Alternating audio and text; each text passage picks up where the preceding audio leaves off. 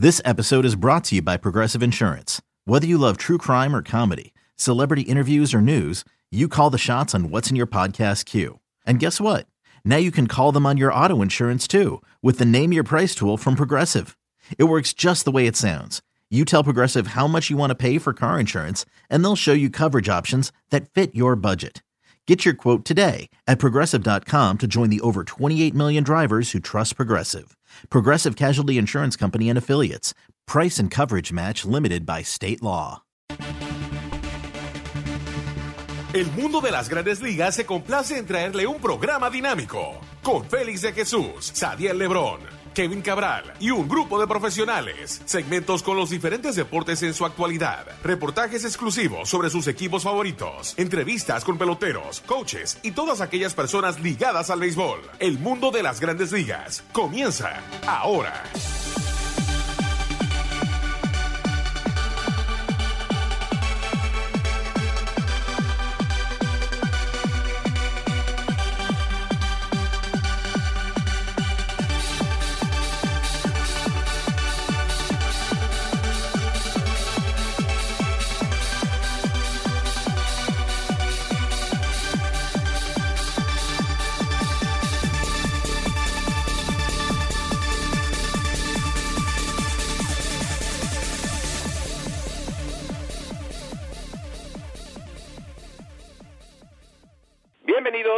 Emisión de su programa El Mundo de las Grandes Ligas por sus portales ml.com y lasmayores.com. Como siempre, nuestro productor es Andrew Hartz. Aquí con ustedes, Kevin Cabral y un servidor Félix de Jesús con todo lo que está pasando en las Grandes Ligas. Y ya tenemos campeón 2018. Le toca al equipo de los Red Sox de Boston, un equipo que ganó 108 juegos durante la temporada regular también gana la Serie Mundial, pero hay noticias también de algunos peloteros que se quedan con su contrato, no salen a la agencia libre y algunos que prefieren estar libres. Con eso y mucho más, vamos a dar la bienvenida a Kevin Cabral. ¿Qué tal, Kevin? Muy buenas, Félix. Mi saludo cordial para ti para todos los amigos oyentes del mundo de las grandes ligas en este programa donde, bueno, eh, ya nos toca resumir lo que ocurrió en la Serie Mundial con ese gran triunfo de los Medias Rojas de Boston y ver algunos de estos temas que eh, han estado en la, en la periferia del negocio, sobre todo después que terminó la Serie Mundial, como tú decías, algunos jugadores eh, que se van a mantener donde están, agentes de un, el agente de un jugador importante pidiendo cambios y un nuevo gerente para los Mets también creo que es otro de los temas interesantes de estos últimos días. Bueno, eh, Kevin, si comenzamos con la Serie Mundial, un equipo que perdió eh, el pasado viernes un partido de 18 innings, eh, muchos pensaron eh, se agotó, esto eh, significa que los Dodgers van a entrar otra vez a hacer que esta Serie Mundial sea una competencia, eh, pero Eovaldi creo que hay que darle mucho crédito en ese partido, básicamente eh, fue un lanzador que usó Cora por largo tiempo en ese juego número 3 y básicamente el equipo no estaba tan cansado como se pensaba. Sí, la realidad, Félix, que es que después de ese juego número 3, parecía como que los Dodgers tenían una oportunidad de cerrar la serie, hacerla mucho más competitiva. La realidad es que Alex Cora fue sumamente agresivo utilizando su picheo en ese juego de 18 episodios, un juego que va a quedar en la historia como uno de los más especiales de, de serie mundial. El equipo de Boston estuvo cerca de ganar el partido en, el, en la entrada número 13, pero un tiro desviado de Ian Kings le permitió que los Dodgers empataran y que las cosas se extendieran, obligando a Cora a mantener a, Nathan Iovaldi para un relevo de seis entradas y 97 lanzamientos, que fue poco menos que heroico. Y como tú decías, el, yo creo que ese, ese relevo de Iovaldi provocó que el equipo de Boston estuviera en mejor situación en cuanto a picheo se refiere para los últimos dos partidos, porque si tú te pones a ver lo que ocurrió en ese en ese juego, Rick Porcello salió después de cuatro entradas y dos tercios, pero ninguno de los demás relevistas de Boston tiró más de un inning y un tercio. Fue Iovaldi que llevó la carga de trabajo y de hecho al día siguiente, en el juego número cuatro, relevistas importantes de los Dodgers como Pedro Báez y Julio Urias no estaban disponibles, mientras que Cora tenía prácticamente a todo su, personal disponible. O sea que aunque ese tercer partido fue el único que los Medias Rojas perdieron, de alguna manera fue un triunfo por el trabajo de nuevo heroico de, de Nathan Iovaldi, y el equipo no bajó la cabeza en ningún momento. Parecía en un ya en un trecho del cuarto juego, después que ya hacía el Puig pero un morrón de tres carreras y puso el juego 4 a 0, que los Dodgers iban a tener la oportunidad de empatar la serie, pero el, equipo de Boston con esa ofensiva tan productiva pudo rebotar, anotar nueve carreras en el último tercio eh, del cuarto juego. Yo creo que ya cuando eh, terminó ese juego número 4 se sabía que no le quedaba mucho a la Serie Mundial y que el equipo de Boston se iba a coronar campeón. Eh, mirando Kevin, claro, eh, varios jugadores que sí eh, eh, hicieron su trabajo. Eh, aquí rapidito uno ve lo que un Steve Pierce significó, para el equipo de los Red Sox de Boston. pero mirando, Kevin, y claro, un poquito difícil en una serie que fue corta, definir cuáles fueron los héroes para el equipo de Boston y básicamente lo, lo que no jugaron muy bien para, para los Dodgers de Los Ángeles en esta serie de cinco juegos. Bueno, yo creo que los héroes de Boston no es difícil, como tú decías, Steve Pierce que remolcó siete carreras en los últimos dos partidos, empató el juego número cuatro con cuadrangular, luego abrió el score en ese partido con un doble con las bases llenas, y eso resultó importante porque Craig Kimbrell se presentó vacilante en el noveno inning de ese partido que los Mediarrojas finalmente ganaron nueve por seis, y después en el partido decisivo fue Pierce quien abrió el score temprano con un cuadrangular y eso no hay duda que le quitó presión al equipo de Boston y después más, más adelante conectó otro cuadrangular que fue la tapa al pomo. O sea que definitivamente él tenía los méritos para ser el jugador más valioso de la Serie Mundial, pero también los tenía David Price, debo decir. Y a propósito de Pierce, una de estas historias, eh, Félix, que eh, llaman tanto la atención, jugador la definición de lo que en el béisbol se conoce como journeyman, un hombre que en realidad tuvo que dar muchos tumbos para llegar a este momento de triunfo. Originalmente drafteado por Boston, no firmó para irse a la Universidad de South Carolina. Después, escogido por el equipo de los Piratas de Pittsburgh. Y de ahí en adelante, siete organizaciones, diez cambios de uniforme en un periodo de 12 años, porque al, con algunos equipos estuvo más de una vez jugó con todos los equipos de la división o ha jugado con todos los equipos de la división este de la Liga Americana. Nunca ha tomado 400 apariciones en su carrera porque siempre ha sido un jugador eh, sustituto que se ha ganado un espacio básicamente por su habilidad para batear el picheo zurdo, pero que le dio a toda clase de picheo eh, durante la postemporada.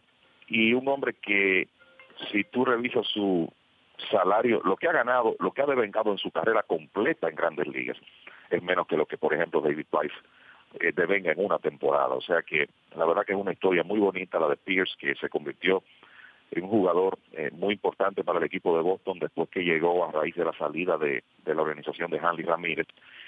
Eh, una de las buenas adquisiciones que hizo Dayton Browski durante la temporada, esa y la de Nathan Iovaldi, las dos principales, pues Pierce se merecía el premio. Pero de la misma forma se lo merecía Price, que es una historia de reivindicación realmente sorprendente después de aquella salida desastrosa contra los Yankees eh, en la serie divisional. Uno decía, bueno, este señor parece que no es de fiar en playoffs, que no, no va a poder ayudar mucho al equipo de Boston y sin embargo de ahí en adelante tiró tres partidazos. Si tú te pones a pensar las circunstancias en que lanzó ese juego número 5 de la Serie Mundial, estamos hablando de un pitcher que abrió el segundo partido y lo ganó en Boston, relegó en el juego de 18 entradas, el número 3, calentó dos veces para tirar en el juego número 4, aunque no lo hizo.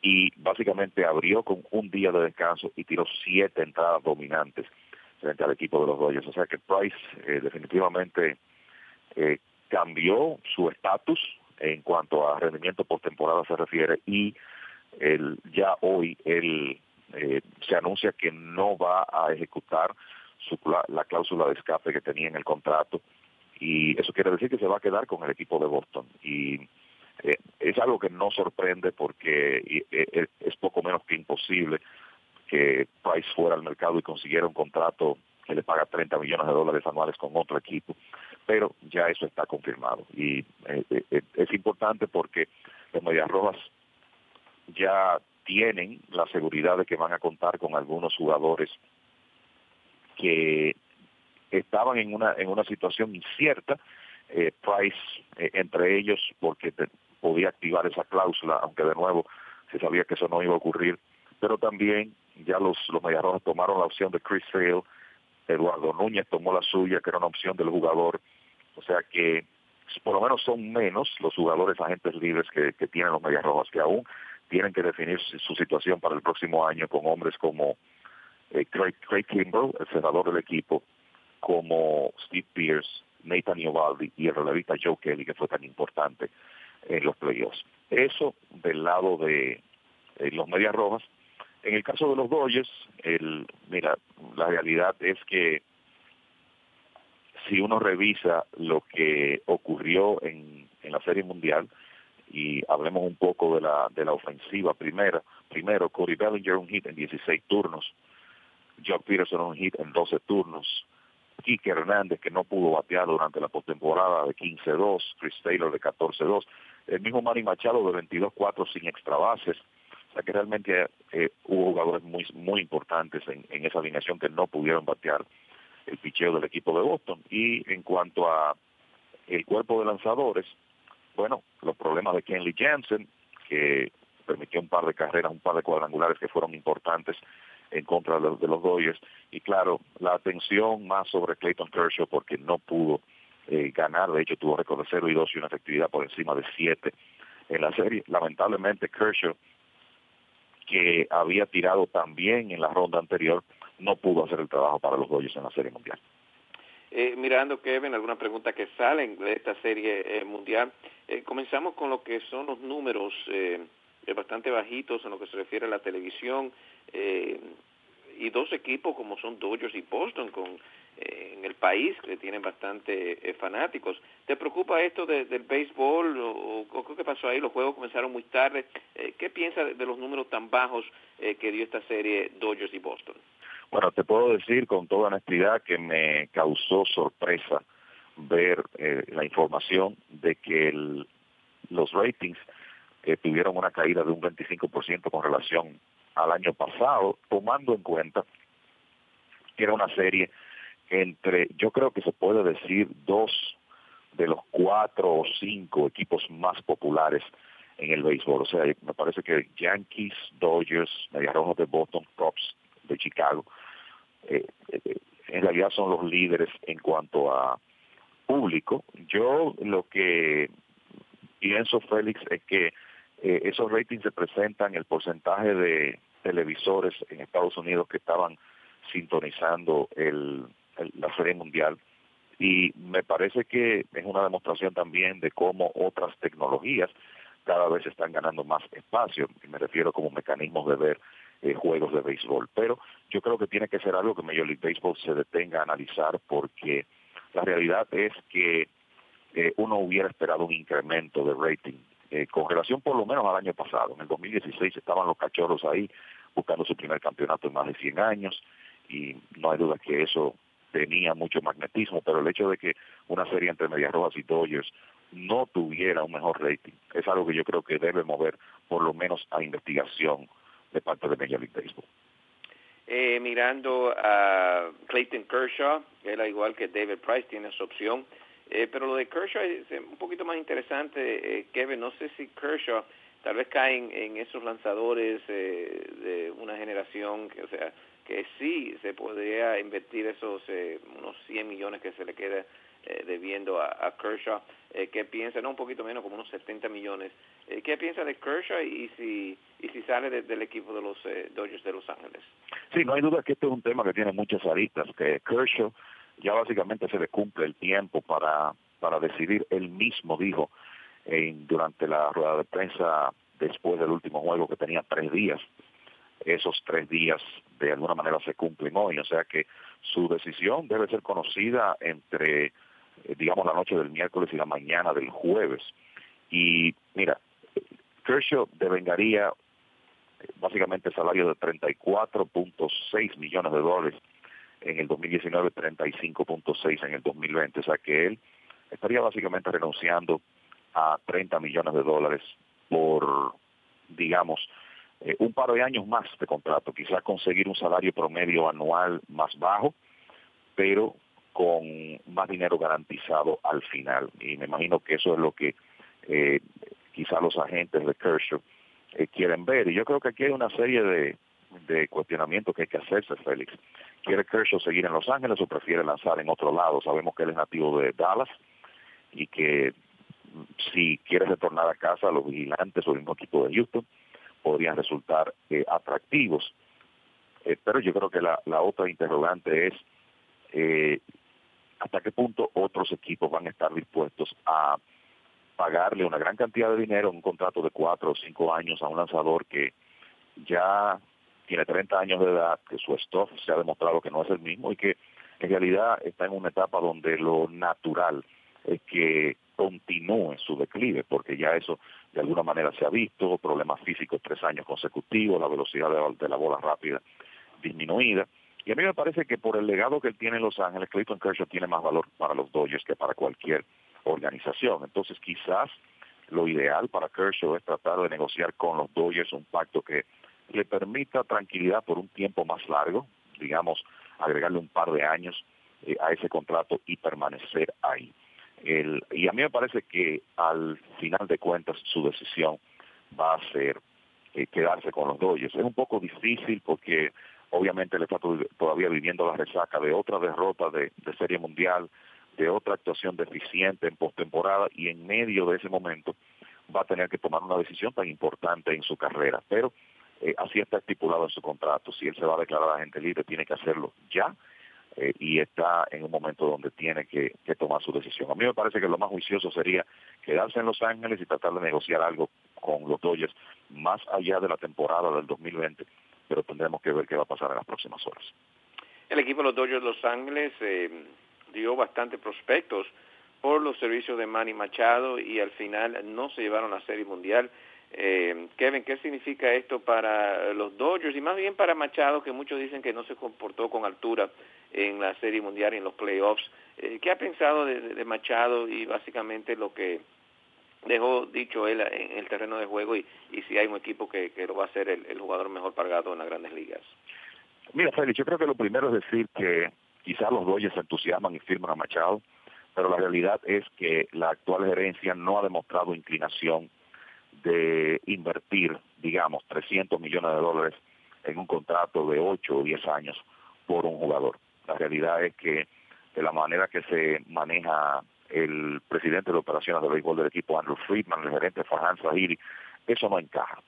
Y yo creo que eso es algo a tener en cuenta. Yo particularmente no estoy eh, pensando que es viable o que Machado se mantenga en Los Ángeles y la realidad es que para jugadores como él y como Bryce Harper, por la clase de contrato que andan buscando, las opciones son limitadas en la mayoría de los casos. Y a mí me parece que en el caso de Machado hay que pensar principalmente en los Phillies de Filadelfia, que es un equipo con el que él ha sido vinculado desde hace tiempo, y los Yankees, ahora que tienen esta incertidumbre con la situación de Didi Gregorius, que fue sometido a una operación por millón, y Gregorius es agente libre después de la próxima temporada. Entonces, fuera de eso, eh, yo no veo eh, muchos equipos eh, en donde realmente encaje un salario y un contrato como el que Machado va a estar buscando. Y yo creo que es obvio que él no se hizo favores, ningunos favores, con su actitud a lo largo de, la postemporada, el, el incidente ese con Jesús Aguilar en la serie contra Milwaukee, después pisó al inicialista de Boston Pierce en, en el último partido de la Serie Mundial, las declaraciones donde le dice a Ken Rosenthal que básicamente que el josear no es lo suyo, el batazo que pegó en el, me parece que fue en el cuarto juego de la Serie Mundial, que él pensó que era cuadrangular, no corrió, debió llegar a segundo, se tuvo que quedar en primera base. Todas esas cosas afectan a Machado. No creo que eso eh, signifique que un equipo que esté interesado en él, él va a renunciar a esa posibilidad, pero lo cierto es que la óptica no ha sido la mejor, o sea, la, eh, en realidad la impresión que él causó eh, con esas actitudes en los playoffs en nada ayudan a su caso. Pero, pero me parece que él es un gran jugador, es indiscutible eso, es uno de los jugadores más completos del béisbol, todavía joven, va a conseguir un gran contrato, pero me parece que no van a ser muchos los equipos que van a estar involucrados en esa carrera de nuevo por el hecho de que no son todos los equipos que están en posición o en disposición, que son dos cosas diferentes, de pagar eh, esa clase de dinero. Y para terminar ya con lo que es la Serie Mundial, Kevin, ¿qué piensas eh, de este equipo de Boston? Puede ser una dinastía, porque los jugadores jóvenes que tienen el outfield, de Martínez todavía en su prime, se puede decir, de su carrera. Eh, ¿Cómo ve el equipo de Boston y si pueden retener el título para el próximo año, que muchos sabemos que, que es bastante difícil como está el formato en estos momentos?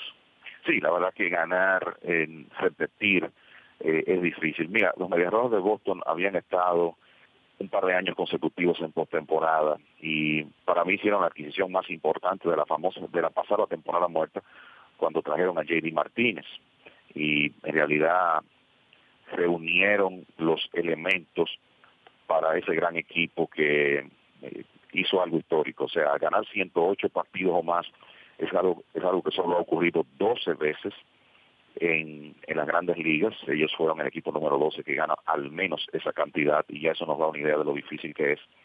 Y además de eso, la forma como dominaron en los playoffs yo creo que también incrementa la el nivel de, de, lo, que Boston logró. Y yo creo que algo importante para ellos es que van a retener ese núcleo ofensivo de eh, Mookie Betts, J.D. Martínez, Andrew Benintendi, Sander Bogarts, los hombres que fueron claves en, en, el, en el aspecto de anotar carreras del equipo.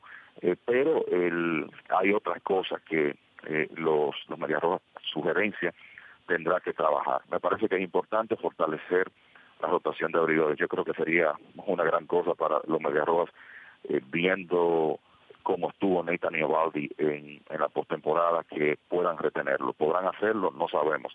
Quizá un Dallas Keuchel, que está familiarizado con Alex Cora, podría ser una opción también para esa rotación. Pero lo más importante aquí es el bullpen. Craig Kimbrell es agente libre, Joe Kelly también. ¿Qué va a hacer Dave Dombrowski? ¿Va a firmar esos hombres? ¿Va a tratar de firmar a uno de los dos?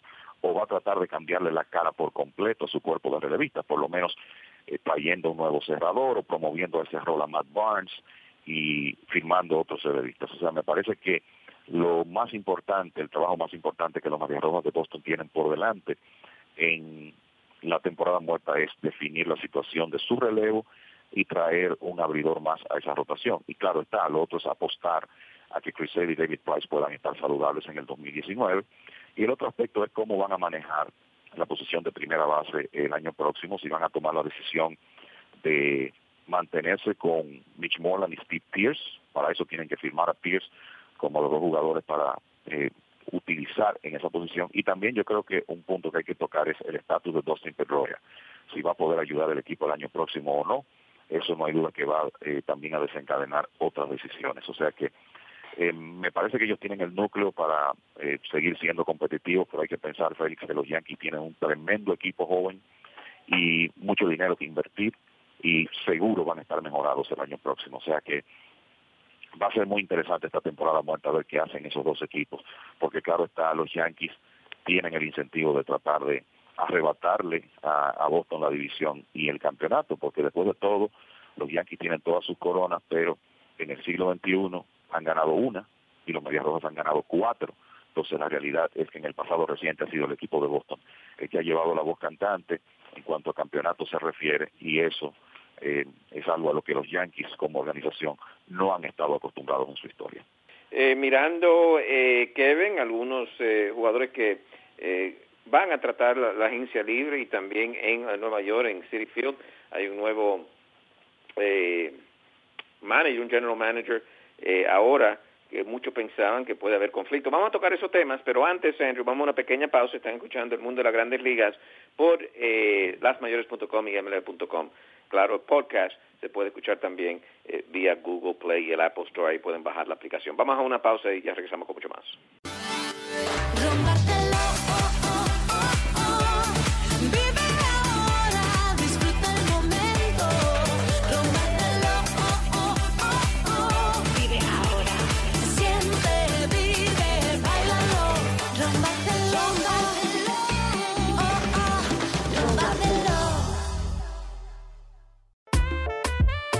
Toyota of Manhattan, localizado en la 11 Avenida y calle 47 en Manhattan con la mejor oferta en el área triestatal para los taxistas. Ahora con la garantía de 125 mil millas y un reembolso de 750 dólares a Uber drivers. Escucharon bien. Toyota of Manhattan les da el trato que usted se merece. No tomamos ventaja de nuestros taxistas y lo ayudamos con todo el proceso para obtener su placa y registración del TLC. En 24 horas reciba su placa del TLC. Tenemos varios modelos, Black on Black. Eso de pagar mensual a una compañía cuando puede ser dueño de su carro se acabó. Establezca su crédito con Toyota of Manhattan. Llamen al 1-800 NU Toyota. Eso es 1-800-NEW Toyota. Estamos claros y ya, y no te voy a negar. Bueno, de regreso a su programa, El Mundo de las Grandes Ligas, por su portales, 7.com y lasmayores.com. Como siempre, nuestro productor es Andrew Hart, aquí con ustedes. Kevin Cabral y un servidor Félix de Jesús con todo lo que está pasando en las Grandes Ligas. Ya tocamos eh, con el tema de los ganadores 2018 de la Serie Mundial, el equipo de los eh, Red Sox de Boston. Los Dodgers, claro, pierden por segundo año consecutivo. Y hay ya movimientos, especialmente los eh, Mets, Kevin, comienzan con firmar a un nuevo gerente general. Estamos hablando del ex eh, agente Brody Van Wagenen. Y el equipo que tiene jugadores que, que hicieron negocio con, con Van Wagenen, es muy interesante, dos de sus mejores, eh, Céspedes cuando está saludable y el lanzador de Grom. Eh, conflicto, ¿qué piensa de, esta firma? Eh, ahora va a ser negativo sobre, sobre The Grom cuando tenga que negociar. ¿Cómo ve la, la situación, eh, Kevin, de, de, esta firma de, de los Wilpons? Mira, Félix, yo te voy a decir algo. Me parece que eh, Brody Van Wagenen, que tenía una carrera exitosa como agente eh, eh, hasta este momento, eh, tiene mucho que probar. Eh, definitivamente como, como gerente de los Mets. Es difícil de uno explicarse que una organización como esta, eh, teniendo acceso a un hombre como Jaime Bloom, por ejemplo, que fue el quien quedó en segundo lugar en la en la carrera por el trabajo de los Mets y que es un ejecutivo ya con más de una década de experiencia, nada más y nada menos que con una organización tan innovadora como los Rays de Tampa Bay. Y esto en medio de un proceso donde ejecutivos de otros equipos declinaron ser entrevistados por los Mets, aparentemente preocupados por la forma como la familia Wilton maneja el equipo. Entonces tú tener la oportunidad de traer a una persona como Jaime Bloom y optar por un agente que, por más exitoso que haya sido, no tiene experiencia manejando eh, las operaciones de béisbol de un equipo, eh, es algo que a mí no me hace mucho sentido. He escuchado que Van Wagner es muy buen amigo, muy buen amigo de Jeff Wilson, o sea que parece que eso influyó en, en la decisión. Eh, yo no sé qué pensar, eh, tomando en cuenta, por ejemplo, que Jacob DeGrom es un, ha sido cliente de Van Wagenen y que este señor, vamos a decir que como ex agente de DeGrom, tiene información privilegiada de un jugador tan importante como los Mets. En realidad es difícil pensar cómo van a hacer esas negociaciones. Yo no, lo, no veo esto como una ventaja para los Mets, más bien una desventaja. O sea, se involucrará Van Wagenen directamente en las negociaciones eh, para firmar a DeGrom ahora como gerente de los Mets o dejará que sea uno de los asistentes que lo haga, si es que se queda John Rico ahí. O sea, la verdad es que es una situación difícil de explicar y no me parece que sea eh, lo mejor eh, para la franquicia de los Mets. Por eso te digo que Van Wagenen eh, me parece que tiene mucho que probar. Yo particularmente pienso que esta organización hubiera estado en mucho mejor posición de mejorar y de ponerse a la altura de los tiempos si hubieran optado por un ejecutivo joven y ya experimentado eh, como Jaime Bloom, sobre todo un, un hombre eh, que maneja o viene de una organización o hubiera venido de una organización que maneja también las analíticas y las estadísticas de última generación. El, para mí, eh, una sorpresa y de nuevo, no me parece que los Mets tomaron la mejor decisión aquí. Es interesante, Kevin, pero no es típico Mets que como que no hacen los movimientos adecuados. Eh, la fanaticada con bastante paciencia apoya este equipo a un 100%, pero eh, ya tú lo mencionaste, los pros y los cons de, de tener a este eh, agente, ex agente como gerente general, pero es una decisión, o sea, el lado positivo que yo estoy buscando a, a poder firmar a, a Van Wagenen como el, gerente general. No, es que no, no lo veo definitivamente. Si es que va a durar tal vez más que Céspedes y de Grom en la organización y, ha enseñado que domina la sabermetría. O sea, no le encuentro el punto de verdad a, esta firma. Igualmente. Y eh, esta es una organización, Félix, que no está en una posición como para pensar, bueno, Brody Van Wagenen va a estar más tiempo que nos, con nosotros que Johnny Céspedes o que Jacob de Grom. O sea, esta es una organización que tiene que buscar soluciones para el año próximo, para darle a esa fanaticada un poco de incentivo, de aliciente para ir al estadio. Entonces, el, no me parece que pensar que eventualmente esos jugadores que Van Wagenen representó eh, no van a estar ahí y que él sí no es en realidad algo que de, alguna manera beneficia a la fanaticada de los Knights. Para mí, yo te, puedo, te repito, eh, no le veo mucho sentido a la decisión y es cuesta arriba uno eh, aceptar lo que se está diciendo, que parece que la amistad de Van Wagenen con Wilton eh, tiene mucho que ver con esta decisión.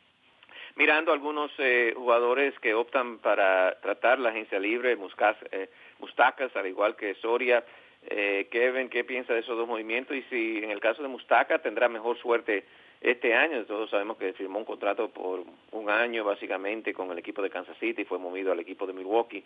Y, no sé si está en buen ángulo otra vez eh, Mustacas este año.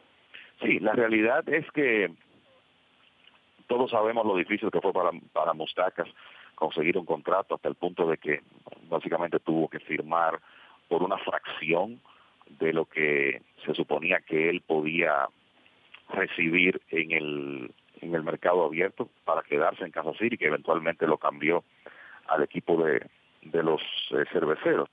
Yo te voy a decir algo, lo que ocurre es que las opciones de Mike Mustacas y Joaquín Soria eran mutuas. Eso quiere decir que tenían que aceptarlo los jugadores y el equipo.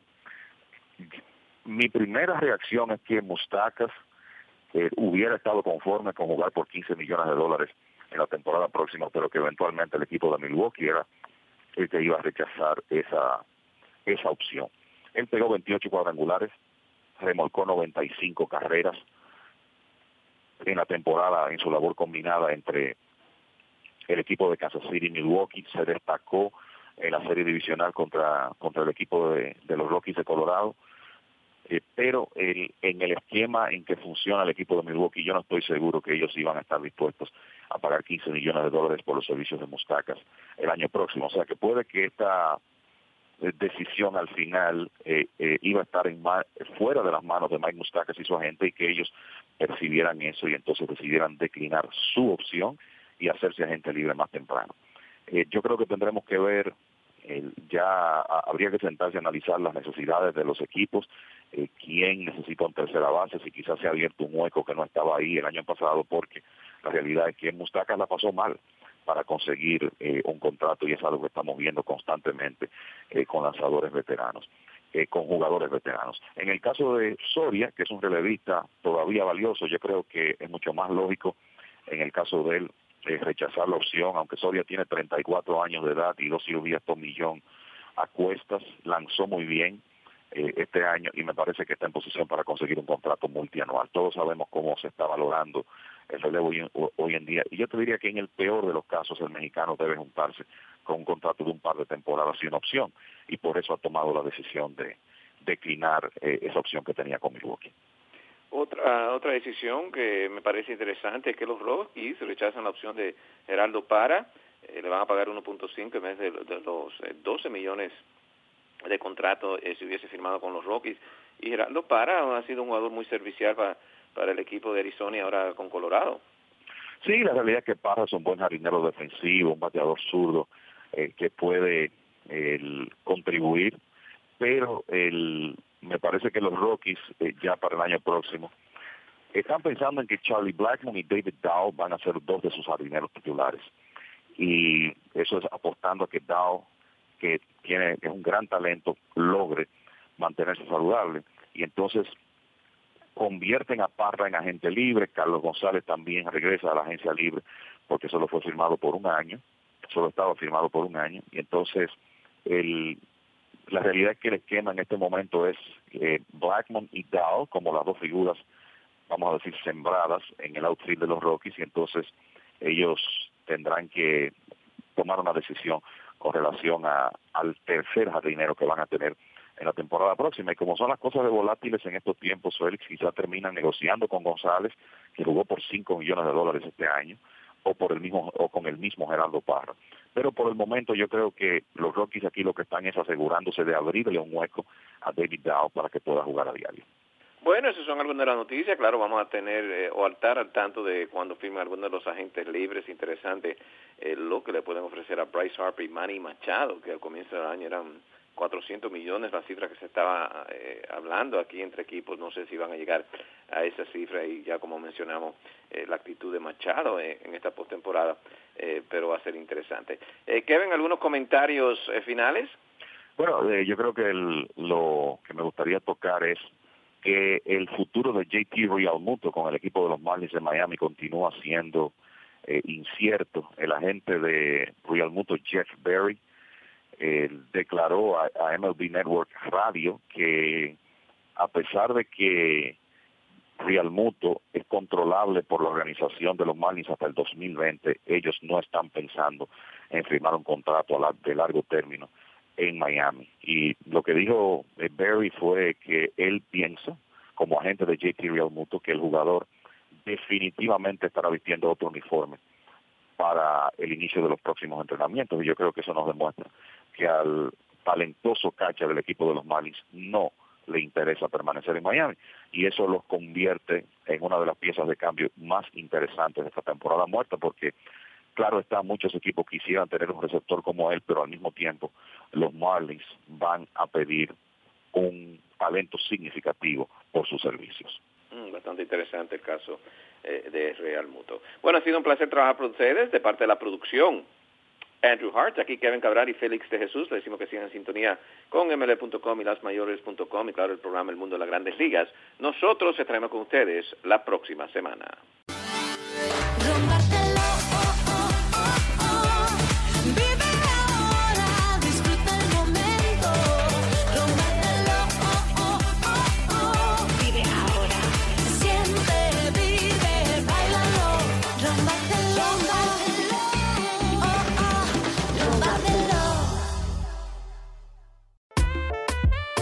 Toyota of Manhattan, localizado en la 11 Avenida y calle 47 en Manhattan, con la mejor oferta en el área triestatal para los taxistas. Ahora con la garantía de 125 mil millas y un reembolso de 750 dólares a Uber drivers. Escucharon bien. Toyota of Manhattan les da el trato que usted se merece no tomamos ventaja de nuestros taxistas y lo ayudamos con todo el proceso para obtener su placa y registración del TLC. En 24 horas reciba su placa del TLC. Tenemos varios modelos, Black on Black. Eso de pagar mensual a una compañía cuando puede ser dueño de su carro se acabó. Establezca su crédito con Toyota of Manhattan. Llamen al 1 800 New Toyota. Eso es 1-800-NEW Toyota. Estamos claros y ya, y no te voy a negar. Y esta fue una presentación del mundo de las grandes ligas con Félix de Jesús, Sadiel Lebrón y Kevin Cabral. Les invitamos para nuestra próxima edición con un programa igual o mejor que este. Muchas gracias por sintonizar El mundo de las grandes ligas.